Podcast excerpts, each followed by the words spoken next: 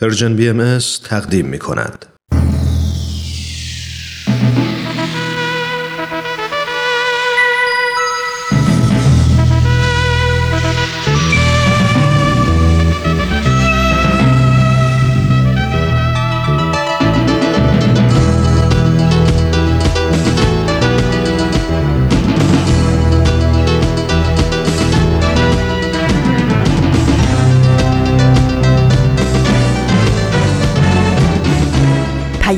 دوست، برنامه‌ای برای تفاهم و پیوند دلها.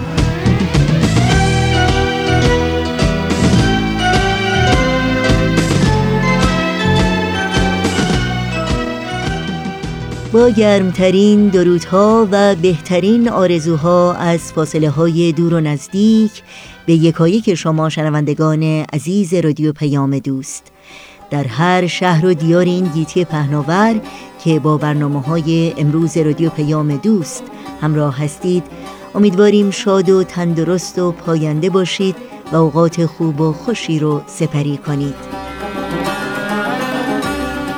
نوشین هستم و همراه با همکارانم پیام دوست امروز رو تقدیم شما می‌کنیم.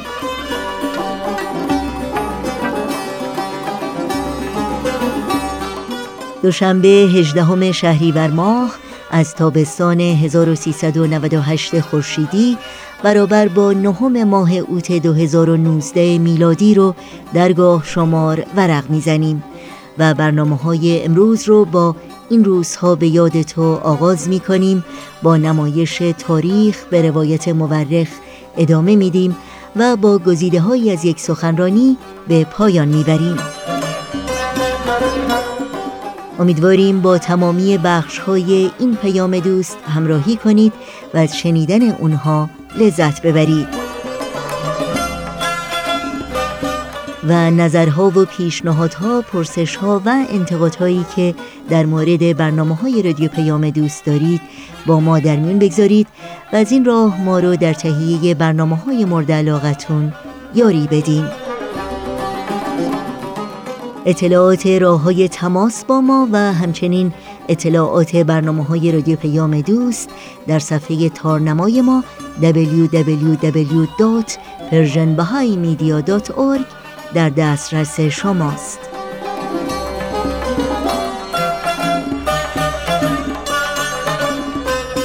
این صدا صدای رادیو پیام دوست، با ما همراه باشید.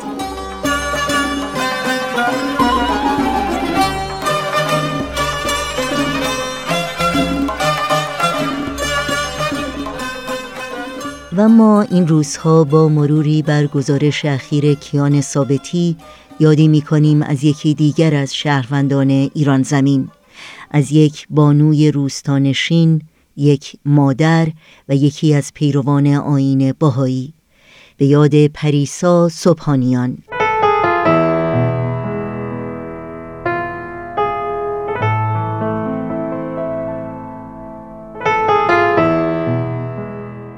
در گزارش اخیر کیان ثابتی، ژورنالیست آزاد، که در سایت خبری ایران وایر منتشر شده می‌خوانیم: صبح روز شنبه نوزدهم مرداد ماه هزار و سیصد و نود و هشت خورشیدی، ماموران وزارت اطلاعات با در دست داشتن حکم بازداشت پریسا صبحانیان نجف‌آبادی، شهروند بهایی ساکن روستای مهرآباد، از توابع رودهن دماوند به منزل او می‌روند.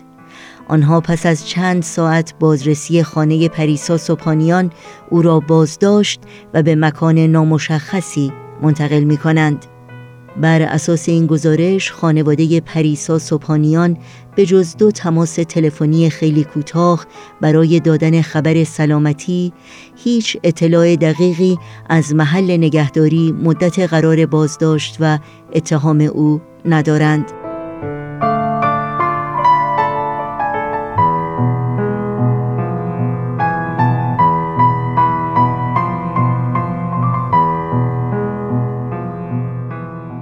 کیان ثابتی در این گزارش می نویسد: یک منبع مطلع چگونگی دستگیری پریسا صبحانیان را اینگونه برای ایران وایر توضیح می دهد: حدود ساعت هفت و سی دقیقه صبح روز شنبه نوزدهم مرداد ماه، چهار مأمور امنیتی مرد و یک مأمور زن با نشان دادن حکم بازرسی و جلب وارد منزل پریسا می شوند.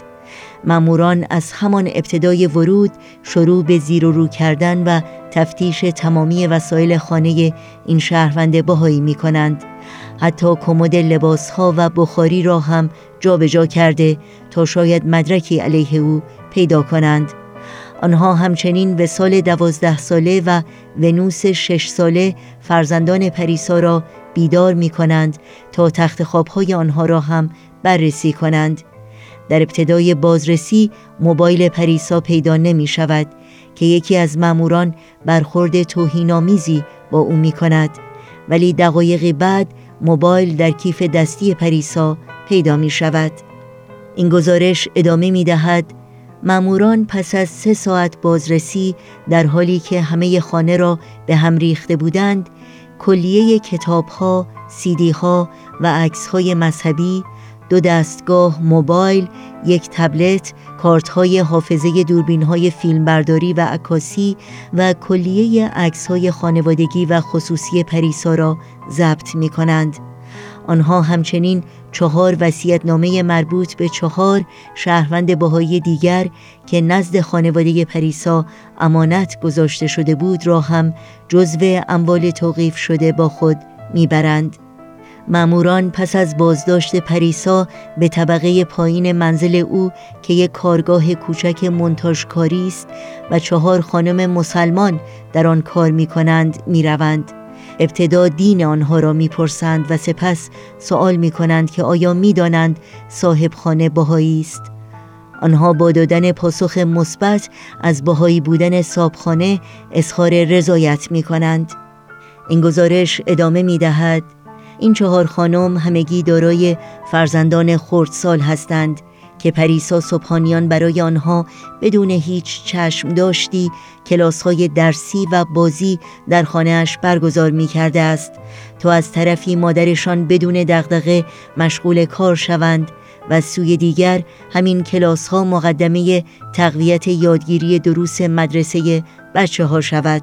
بنا به اظهار یکی از این مادران، فرزندش در درس ریاضیات ضعیف بوده که پس از دو ماه تمرین و کلاس با پریسا صبحانیان توانسته است نمره قبولی را از درس ریاضی بگیرد.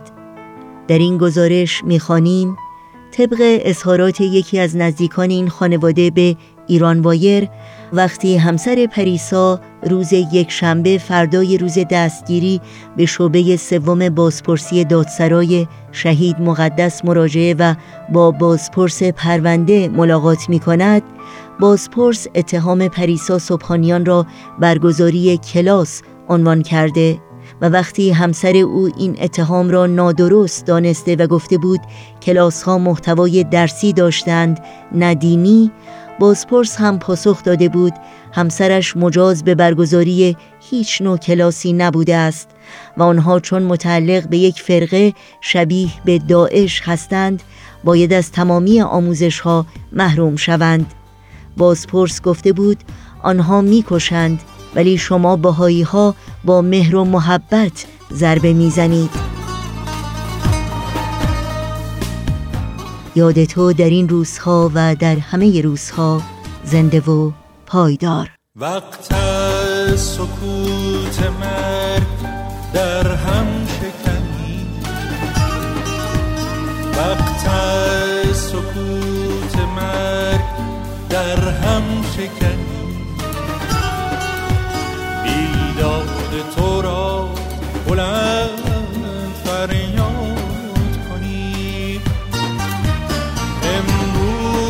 که کشته ستمت خرمم شد، امروز که کشته ستمت خرمم شد، بر خرمنت آتش عدالت بکنی. خب این شما شنوندگان عزیز رادیو پیام دوست و این هم نمایش دیگری از مجموعه تاریخ به روایت مورخ. یادآوری کنم که این دومین مجموعه تاریخ به روایت مورخ به مناسبت دویستمین سال روز تولد حضرت باب، بنیانگذار آیین بابی و مبشر آیین بهایی تهیه شده. با هم به نمایش تازه‌ای از این مجموعه گوش کنیم.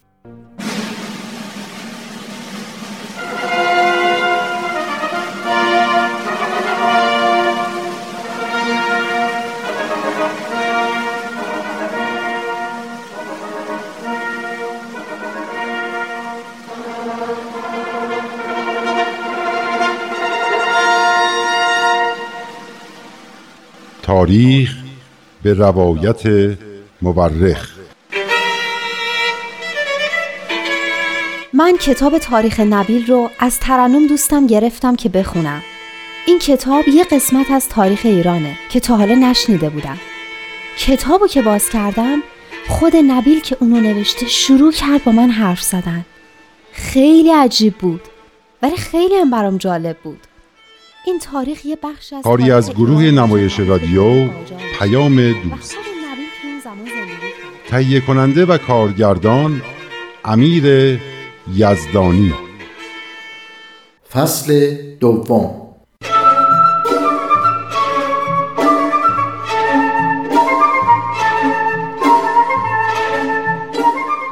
جناب نبیل، من سراپا گوشم که بقیه داستان ملا حسین رو بشنوم.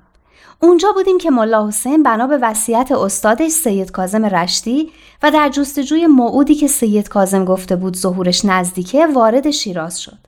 همین که رسیدن، ملا حسین از برادر پسرداییش جدا شد و داشت در بیرون شهر برای خودش قدم میزد و در اون روز بهاری از هوای شیراز لذت میبرد که یه جوان با عمامه سبز رنگ بهش نزدیک شد و بهش خوش آمد گفت و اونو به خونه خودش دعوت کرد.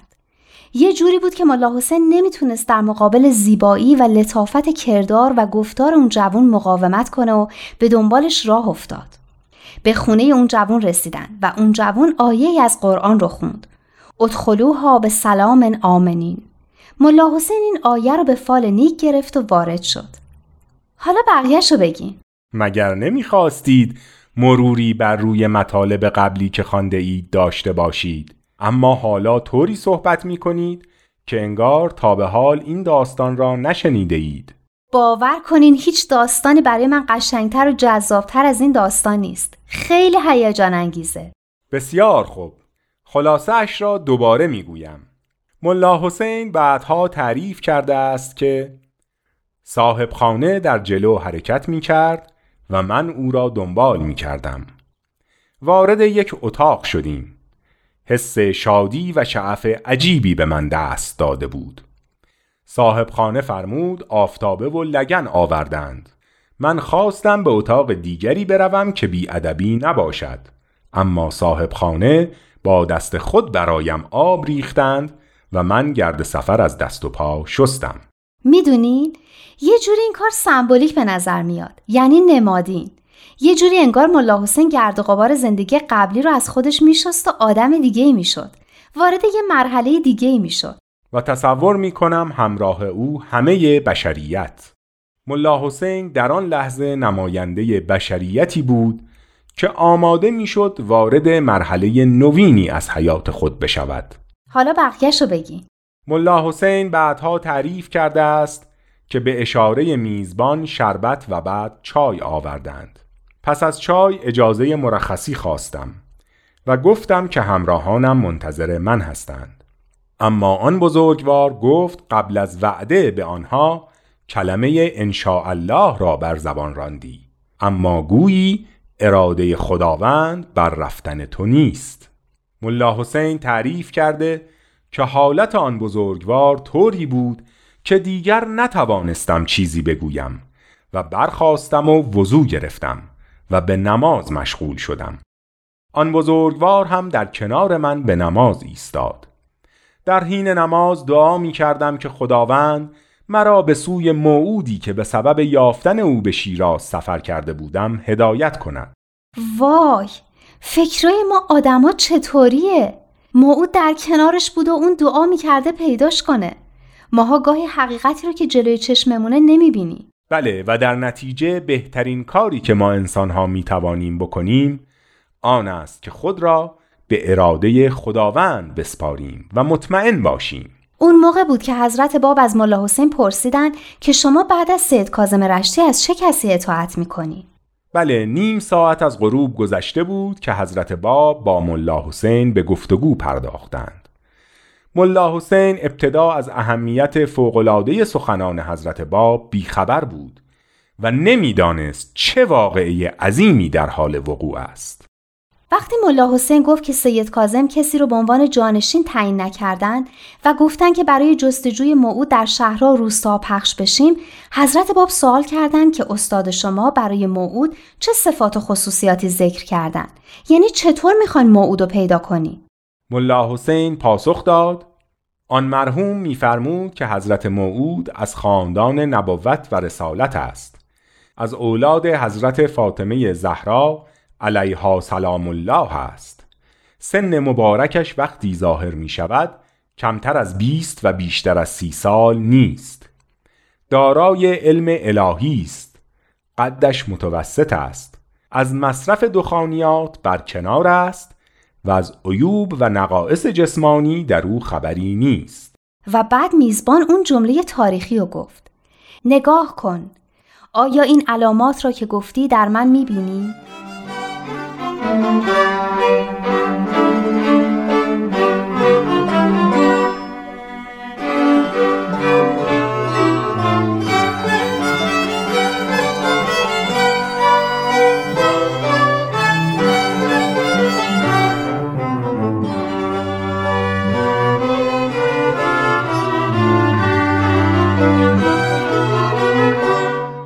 وقتی حضرت باب یکایک آن صفات را با خود تطبیق دادند، سراپای ملا حسین را حیرت و وحشت فرا گرفت و بدون آنکه بفهمد چه میگوید گفت: حضرت موعود نفس مقدسی است که مقامش از همه بالاتر است، دارای قدرت فوق‌العاده و قوت بالا و عظیم است و علامات مخصوص زیادی دارد.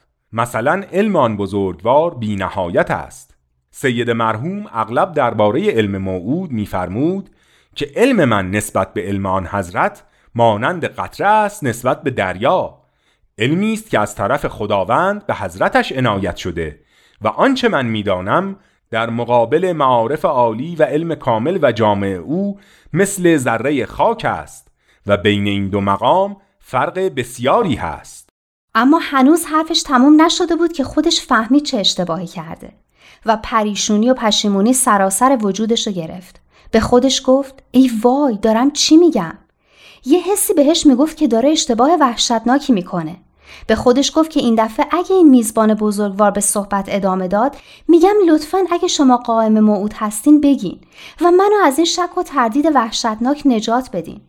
ملا حسین توی این افکار بود که اون جوان پرسید: درست دقت کنید، تمام صفات در من موجود است. چه مانعی دارد که من همان شخص موعودی باشم که سید مرحوم فرموده؟ چه مشکلی در این مسئله تصور می‌کنید؟ بله، ملا حسین از قبل دو موضوع را پیش خود شرط درستی ادعای کسی تعیین کرده بود که دعوی قائمیت کند. یکی حل مشکلات و ابهامات رساله‌ای که از مسائل و تعلیمات مبهم شیخ احمد احسایی و سید کاظم رشتی تهیه کرده بود و یکی هم تفسیر سوره یوسف که سید کاظم رشتی گفته بود قائم به وقت ظهور بدون اینکه کسی از ایشان بخواهد آن را تفسیر خواهد کرد.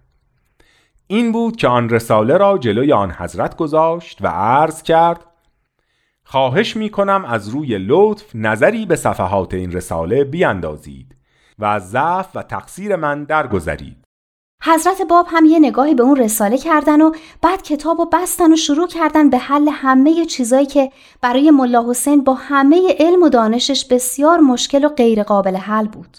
بعد فرمودند: اگر مهمان من نبودی کارت بسیار سخت بود، ولکن رحمت الهی شامل تو گردید. خدا باید بندگان خود را امتحان کند. بندگان را روا نیست که با موازین و معیارهای ساختگی خود خدا را بیازمایند. آیا اگر من مشکلات تو را شرح و بحث نمی دادم دلیل بر نقص علم من بود؟ اصلاً و ابداً. حقیقتی که در قلب من تابیده را به هیچ وجه نمی توان به عجز و ناتوانی نسبت داد. بعد قلم برداشتن و شروع به تفسیر سوره یوسف کردند و همینطور که می نوشتن زمزمه هم می کردن. ملا حسین هم مست و مدهوش گوش می کرد. وای! چه حالی داشته ملا حسین اون شب! حضرت باب به ملا حسین فرمودند بعد از این در آینده این شب و این ساعت از بزرگترین اعیاد محسوب خواهد شد. خدا را شکر کن که به آرزوی خود رسیدی و از شراب کهنه آیات الهی نوشیدی. خوشا به حال کسانی که به این موهبت برسند. ملا حسین اجازه خواست که بره، اما حضرت باب بهش فرمودن با این حالت اگر از اینجا بری هر کس شما رو ببینه میگه این جوون دیوونه شده. بعد شامو میارن و ملا حسین چنان مست از حضور محبوبش بوده که نمیفهمه شب چطور میگذره و صدای اذان بلند میشه. حضرت باب به ملا حسین فرمودند شما اولین کسی هستید که به من مؤمن شده اید. من باب الله هستم و شما باب الباب. یعنی من دری به سوی خدا هستم و شما دری به سوی در. حضرت باب فرمودند شما باب الباب هستید و باید هجده نفر به من مؤمن بشوند، به این معنی که ایمان آنها باید نتیجه جستجوی خود آنها باشد. آنها باید بدون اینکه کسی آنها را از اسم و رسم من آگاه کند مرا بشناسند و به من مؤمن شوند. اون روز صبح وقتی ملا حسین از خونه حضرت باب بیرون اومد همونطور که گفتین دیگه اون آدم قبل نبود. احساس شادی و قدرت عجیبی میکرد. دیگه دستش نمیلرزید. پاهاش دیگه ضعف نداشتن. من از وقتی این ماجرا رو شنیدم هر وقت صبح زود از خونه بیرون میرم به یاد ملا حسین میافتم. صبح زود خودش یه حالت خاص روحانی داره.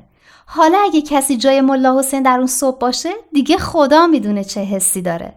ملا حسین تعریف کرده که از آن پس جهان و آنچه در آن است به نظرم مشتی خاک می رسید و صدای جبرئیل را که تصور می کردم در من تجسم یافته می شنیدم. ملا حسین به مسجد ایلخانی رفت و شروع به تدریس کرد و بنا به فرموده حضرت باب طوری رفتار می کرد که کسی متوجه نشود محبوب خود را یافته است. بعضی شبها نزد حضرت باب می رفت تا اینکه یک شب فرمودند فردا سیزده نفر از دوستانت می آیند. دعا کن که از صراطی که از موی نازکتر و از شمشیر برنده تر است بگذرند. سیزده نفر. ملا علی بستامی و دوازده نفر همراهاش که وقتی ملا حسین و همراهاش تو مسجد کوفه اعتکاف کرده بودن وارد مسجد شدن و اونام اعتکاف کردن. بله، یک روز صبح موقع طلوع آفتاب وقتی ملا حسین از منزل حضرت باب به مسجد ایلخانی برمیگشت، ملا علی بستامی و یارانش را دید که وارد مسجد می شدند. ملا علی بستامی چند روز صبر کرد، اما دید نه، این ملا حسین اونی نیست که بقیه رو سرزنش می کرد که چرا به وصیت استاد عمل نمی کنن و به دنبال موعود نمی گردن. راحت نشسته و درس میده و در جستجوی چیزی هم نیست. ملا حسین رو کنار کشید و گفت ما انقدر به تو اعتقاد داریم که اگه خودت ادعا میکردی که قائم هستی قبول میکردیم. ما خونه و زندگیمون رو رها کردیم و دنبال تو راه افتادیم تا موعود رو پیدا کنیم و هر کی که تو قبولش کنی ما هم قبولش میکنیم. اما انگار تو دست از جستجو برداشتی. قضیه چیه؟ ملا حسین که اجازه نداشت حقیقت رو بگه فقط گفت مطمئن باشین که شهرت و اعتبار یا هر چیز دیگه نمیتونه منو از محبوبم غافل کنه. و تا آخرین روزی که خونم در راهش ریخته بشه آتیش محبتون توی دلم شعله وره. الانم اگه در این شهر مشغول تدریس شدم به دستور اون حضرته که میخواد امرش فعلا مخفی بمونه. ملا علی با چشمای اشکبار از ملا حسین خواست که موعودو به اون معرفی کنه، اما ملا حسین گفت که من نمیتونم چیزی بگم، از خدا بخوا که به فضل خودش تو رو راهنمایی کنه. ملا علی بستامی یاران خود را در جریان این گفتگو گذاشت. هر کدام به گوشه‌ای رفته و به راز و نیاز مشغول شدند. شب سوم ملا علی بستامی در عالم رویا نوری را دید که او را به حضور محبوب هدایت کرد. ملا علی بستامی همون نصف شبی به حجره ملا حسین رفت و اونو بغل کرد. آفتاب که طلوع کرد دوتایی به منزل حضرت باب رفتن و دیدن غلام حضرت باب دم در منتظر اوناست. بقیه هم هر کدوم به شکلی در عالم رویا یا وسط نماز حضرت باب رو شناختن و ایمان آوردن. اما هنوز هجده نفر نشده بودن. یه نفر دیگه باقی مونده بود. بله، یک شب حضرت باب فرمودند هفده نفر مؤمن شدند و نفر هجدهم باقی است که فردا خواهد آمد. میدانی او چه بود؟ اونم یه جوان از شاگردای سید کاظم رشتی بود. اما اسمش یادم نیست. اسم او محمد علی بارفروشی بود، ملقب به قدوس. قدوس وجود یگانه‌ای بود که بعداً درباره او بیشتر می‌خوانیم.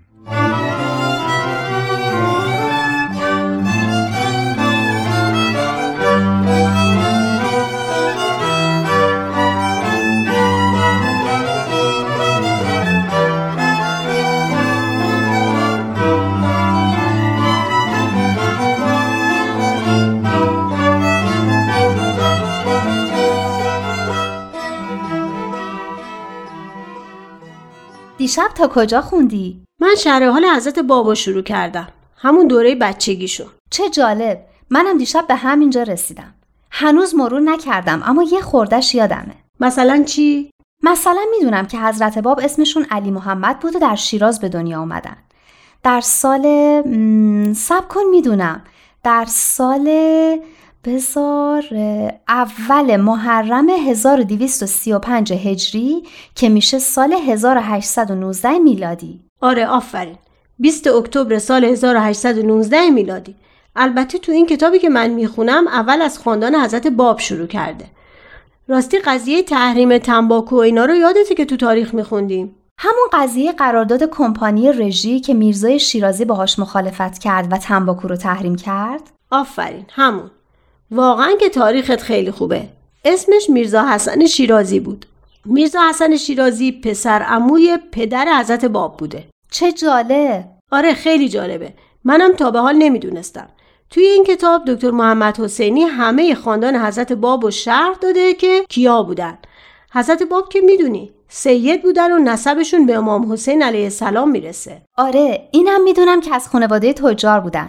تعجب کردم که تو خانواده‌شون از علما هم بودن. دایه‌های حضرت باب تاجر بودن. خودشون هم مدتی به تجارت مشغول بودن. اما تو خانواده‌شون عالم هم بوده. یکیش هم امام جمعه کرمان بوده که به حضرت باب ایمان میاره اما ایمان خودشو مخفی میکنه. چرا؟ به خاطر خطراتی که داشته. اون روزا تا میفهمیدن یکی بابی شده دیگه جون و مالش حلال میشد و هر بلایی میخواستن سرش میآوردن. اما تو که گفتی ما کتمان عقیده نداریم و بهایی‌ها ایمانشون رو پنهان نمی‌کنن. بهایی‌ها بله، اما در دوره حضرت باب میتونستن کتمان عقیده کنن. حضرت باب اجازه داده بودن. با این حال میدونی که چقدر از بابی‌ها کشته شدن. بگذریم. آره بگذریم. بقیه‌شو تعریف کن. خب تو از کودکی حضرت باب چی میدونی؟ بگو که اونایی که میدونی من تکرار نکنم. میدونم که در کودکی پدرشون که خیلی هم آدم شریف و درستی بود و همه دوستش داشتن و از دست دادن. راستی چند سالشون بود که پدرشون رو از دست دادن؟ هشت ساله بودن که پدرشون فوت کردن و داییشون سرپرستی ایشون و مادرشون رو به عهده گرفتن. اینو میدونم که از بچگی با بقیه فرق داشتن. داییشون ایشون رو به مکتب بردن اما معلمشون فهمید که چیزی به این بچه نمیتونه یاد بده و ایشون خودش همه چیزو بلده. خود این معلمم از شاگردای شیخ احمد و سید کاظم رشتی بوده. آره، معلمشون شیخ عابد بود که از شیخیه به حساب می اومد. اینم جالب بوده که یه روز بسم الله الرحمن الرحیم رو طوری قشنگ معنی میکنن و مطالبی میگن که شیخ عابد تا حالا نشنیده بوده و حسابی مبهوت میشه. ایشون رو میبره پیش داییشون و میگه من لایق درس دادن به این بچه نیستم. این بچه واقعا احتیاج به معلم نداره. البته داییشون ایشون رو به مدرسه برمیگردونه و ازشون میخواد که مثل بقیه بچه‌ها رفتار کنن. با این حال مثل بقیه بچه‌ها نبودن. مثلا گاهی دیر به مکتب میرسیدن. یه بار شیخ عابد یکی از بچهای کلاس میفرسته که ایشون رو پیدا کنه. وقتی میان از اون بچه میپرسه که داشت چیکار میکرد؟ میگه گوشه تالار مشغول نماز بود. یه روز دیگه هم دیر میرسه، شیخ عابد میپرسه کجا بودی؟ زیر لب جواب میدن در خانه جدم بودم. در مواقعی هم که هوا خوب بود و بچه‌ها جمعه ها به نوبت استاد و بقیه شاگردا رو برای تفریح به باغ دعوت می‌کردن، بازم حضرت باب داخل بازی بچه‌ها نمی‌شدن و در سایه درخت‌ها به نماز می‌ایستادن. من یه پسرعمه دارم دو سال از من کوچیک‌تره، پونزده سالشه. مامانش خودش رو هلاک می‌کنه تا این نمازش رو بخونه. مرتب داره صداش میزنه که مرتضی نماز قضا نشه. این که یه بچه هشت نه سال خودش از بازی بگذره و بره نماز بخونه واقعا معلومه که پیغمبره. دایی حضرت باب تعریف کرده که یه بار که حضرت باب نه سالشون بوده، با بستگان میرن منطقه سبزپوشان که میان کوه و در دو سه فرسنگی جنوب شیرازه.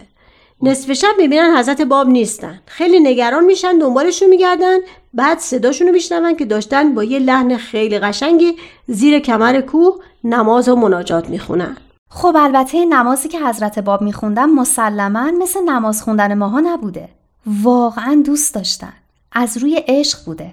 راست میگی. حضرت عبدالبها میفرمایند که دعا گفتگوی عاشقانه است میان حبیب و محبوب. حضرت باب اینطوری دعا میخوندن. حتی یه بار شیخ عابد بهشون میگه تو که یه کودک نه یا ده ساله هستی هنوز نماز بر تو واجب نیست، برای چی این همه نماز میخونی؟ جواب میدن میخوام مثل جدم بشم.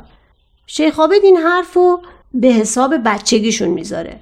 جدم یعنی حضرت رسول دیگه، درسته؟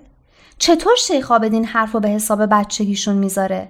چطور همه اینا رو میدید و حقیقتو نمیفهمیده؟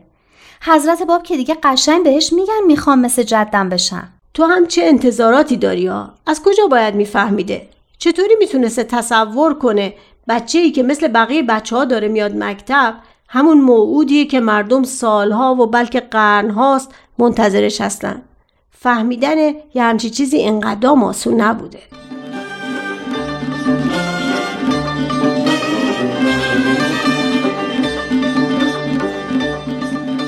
نمایش تازه‌ای رو از مجموعه تاریخ به روایت مورخ از رادیو پیام دوست شنیدیم. همچنان با ما همراه بمونید چون با قطعه موسیقی برنامه‌های امروز رو ادامه میدیم.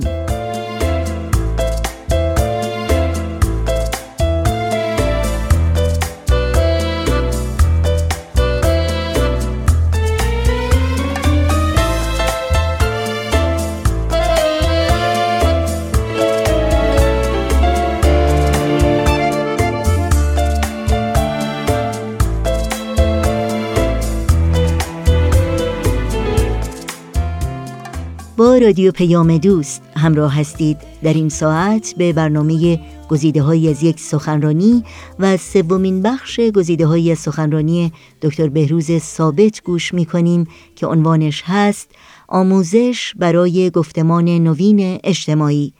در معرفی دکتر بهروز ثابت به این مختصر اکتفا می‌کنیم که دکتر بهروز ثابت نویسنده، محقق علوم اجتماعی و استاد فلسفه و علوم تعلیم و تربیت و مشاور مراکز آموزش عالیه آمریکا هستند و این سخنرانی رو در بیست و هشتمین کنفرانس سالانه انجمن دوستداران فرهنگ ایرانی ایراد کردند. شما رو به شنیدن این برنامه دعوت می‌کنم.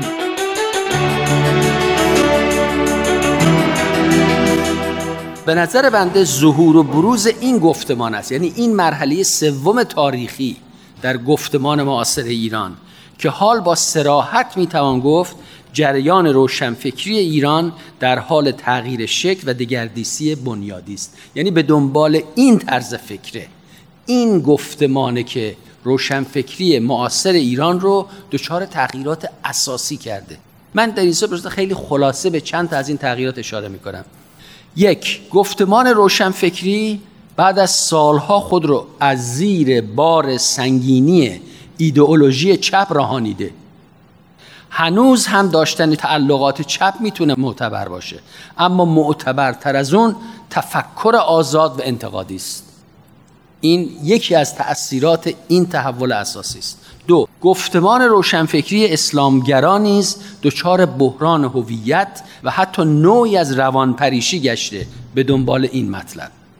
یعنی نگاه به اسلام از زاویه عرفان و اخلاق و تجربه فردی هنوز معتبر است، اما اسلام سیاسی به باور بسیاری عامل و سبب عقب افتادگی و نکبت زدگی جامعه ایران محسوب میشه.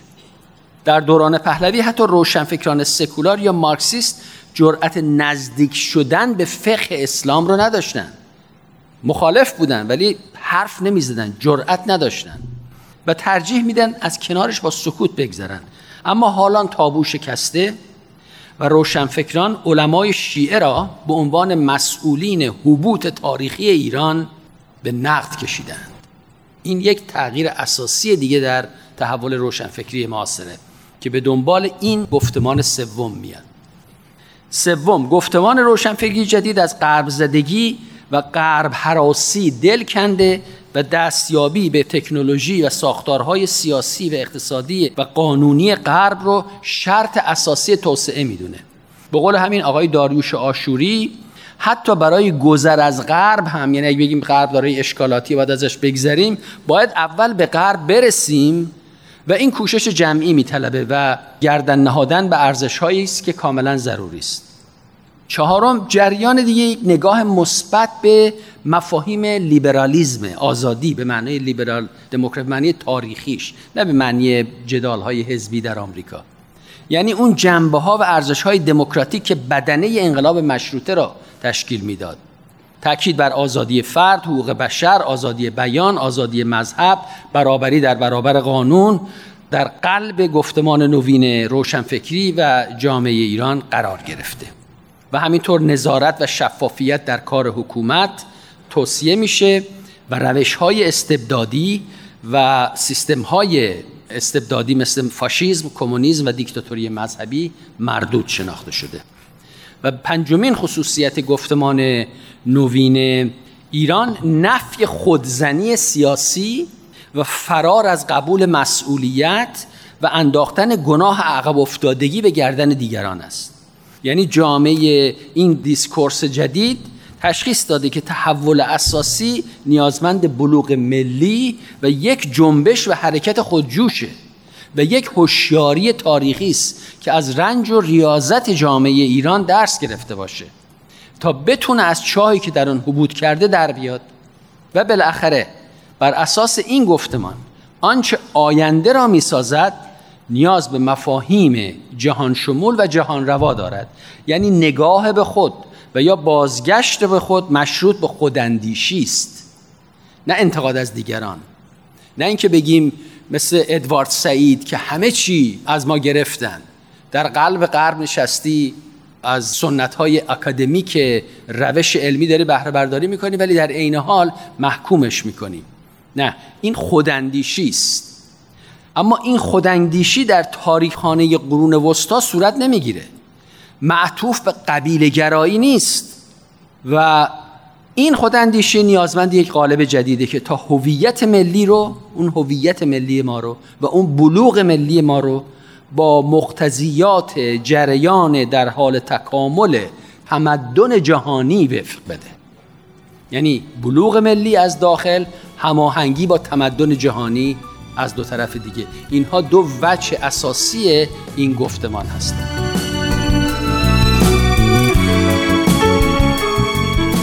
شنوندگان عزیز رادیو پیام دوست و برنامه گزیده‌هایی از یک سخنرانی بعد از لحظات موسیقی از شما دعوت می‌کنم به ادامه این برنامه توجه کنید.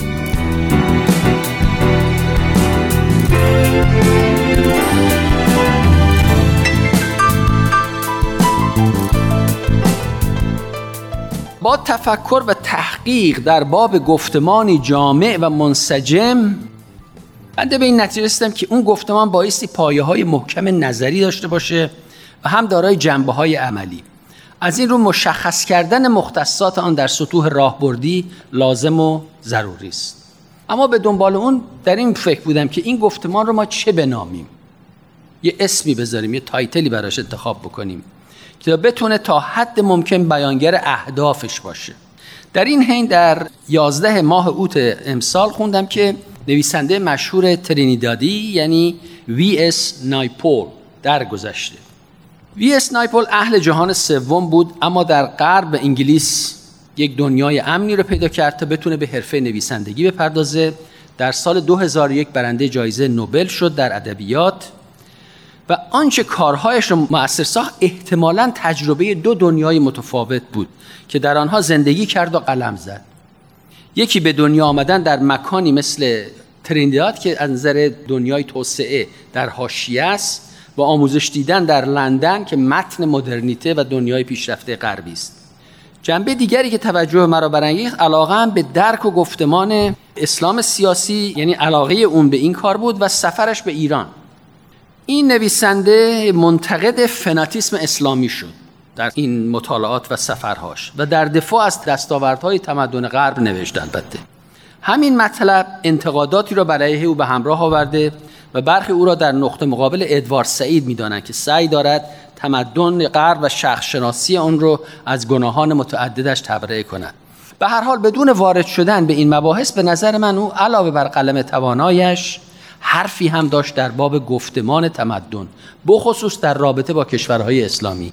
تمرکز او بیشتر به کشورهایی بود که عرب نبودند اما به اسلام گرویده بودند، مثل اندونزی، مالزی، پاکستان و بخصوص ایران. نایپل مشاهده می کند که در این کشورها نوعی از خودبیگانگی نسبت به گذشته و تاریخشان موجود است. در این کشورها یعنی حضور اسلام چنان استیلاگرانه و فراگیر بوده که این باور را در فرهنگشان کاشته که گویی قبل از حمله عرب و تسلط اسلام از خود چیزی نداشتند. هر آنچه بوده در قبل کفر و گناه و ناثواب بوده و از این قبیل. نایپل این از خود بیگانگی را نوعی از مستعمره شدن فرهنگی اسم میذاره.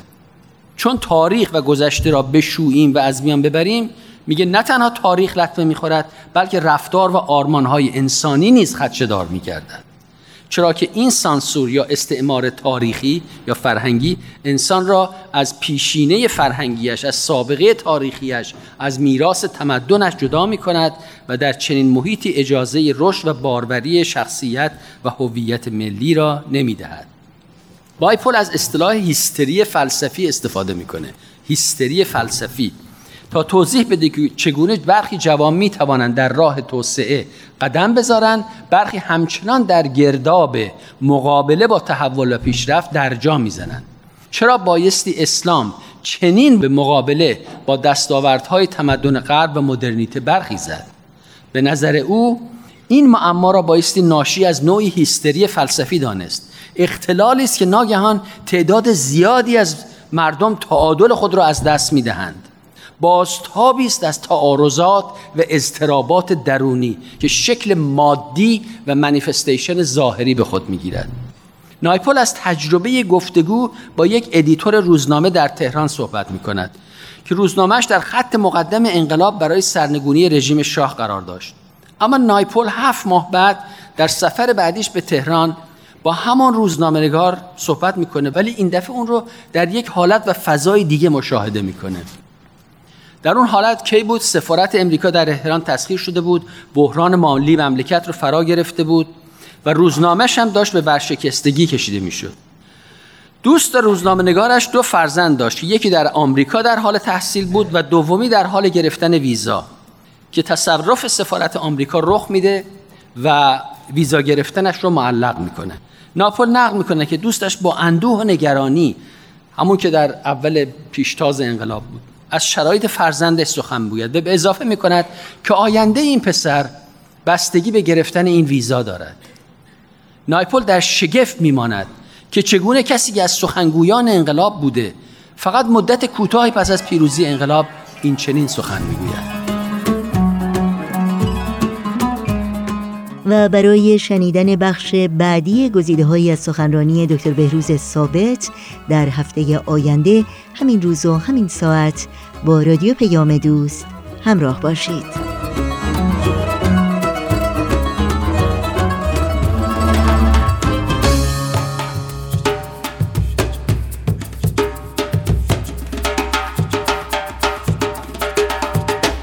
شنوندگان عزیز، وقت خداحافظی است، چرا که برنامه‌های این دوشنبه رادیو پیام دوست هم در همین جا به پایان میرسه. همراه با بهنام مسئول صدا و اتاق فرمان و البته تمامی همکارانمون در بخش تولید رادیو پیام دوست با همگی شما خداحافظی میکنیم تا روزی دیگر و برنامه‌ای دیگر شاد و پیروز باشید.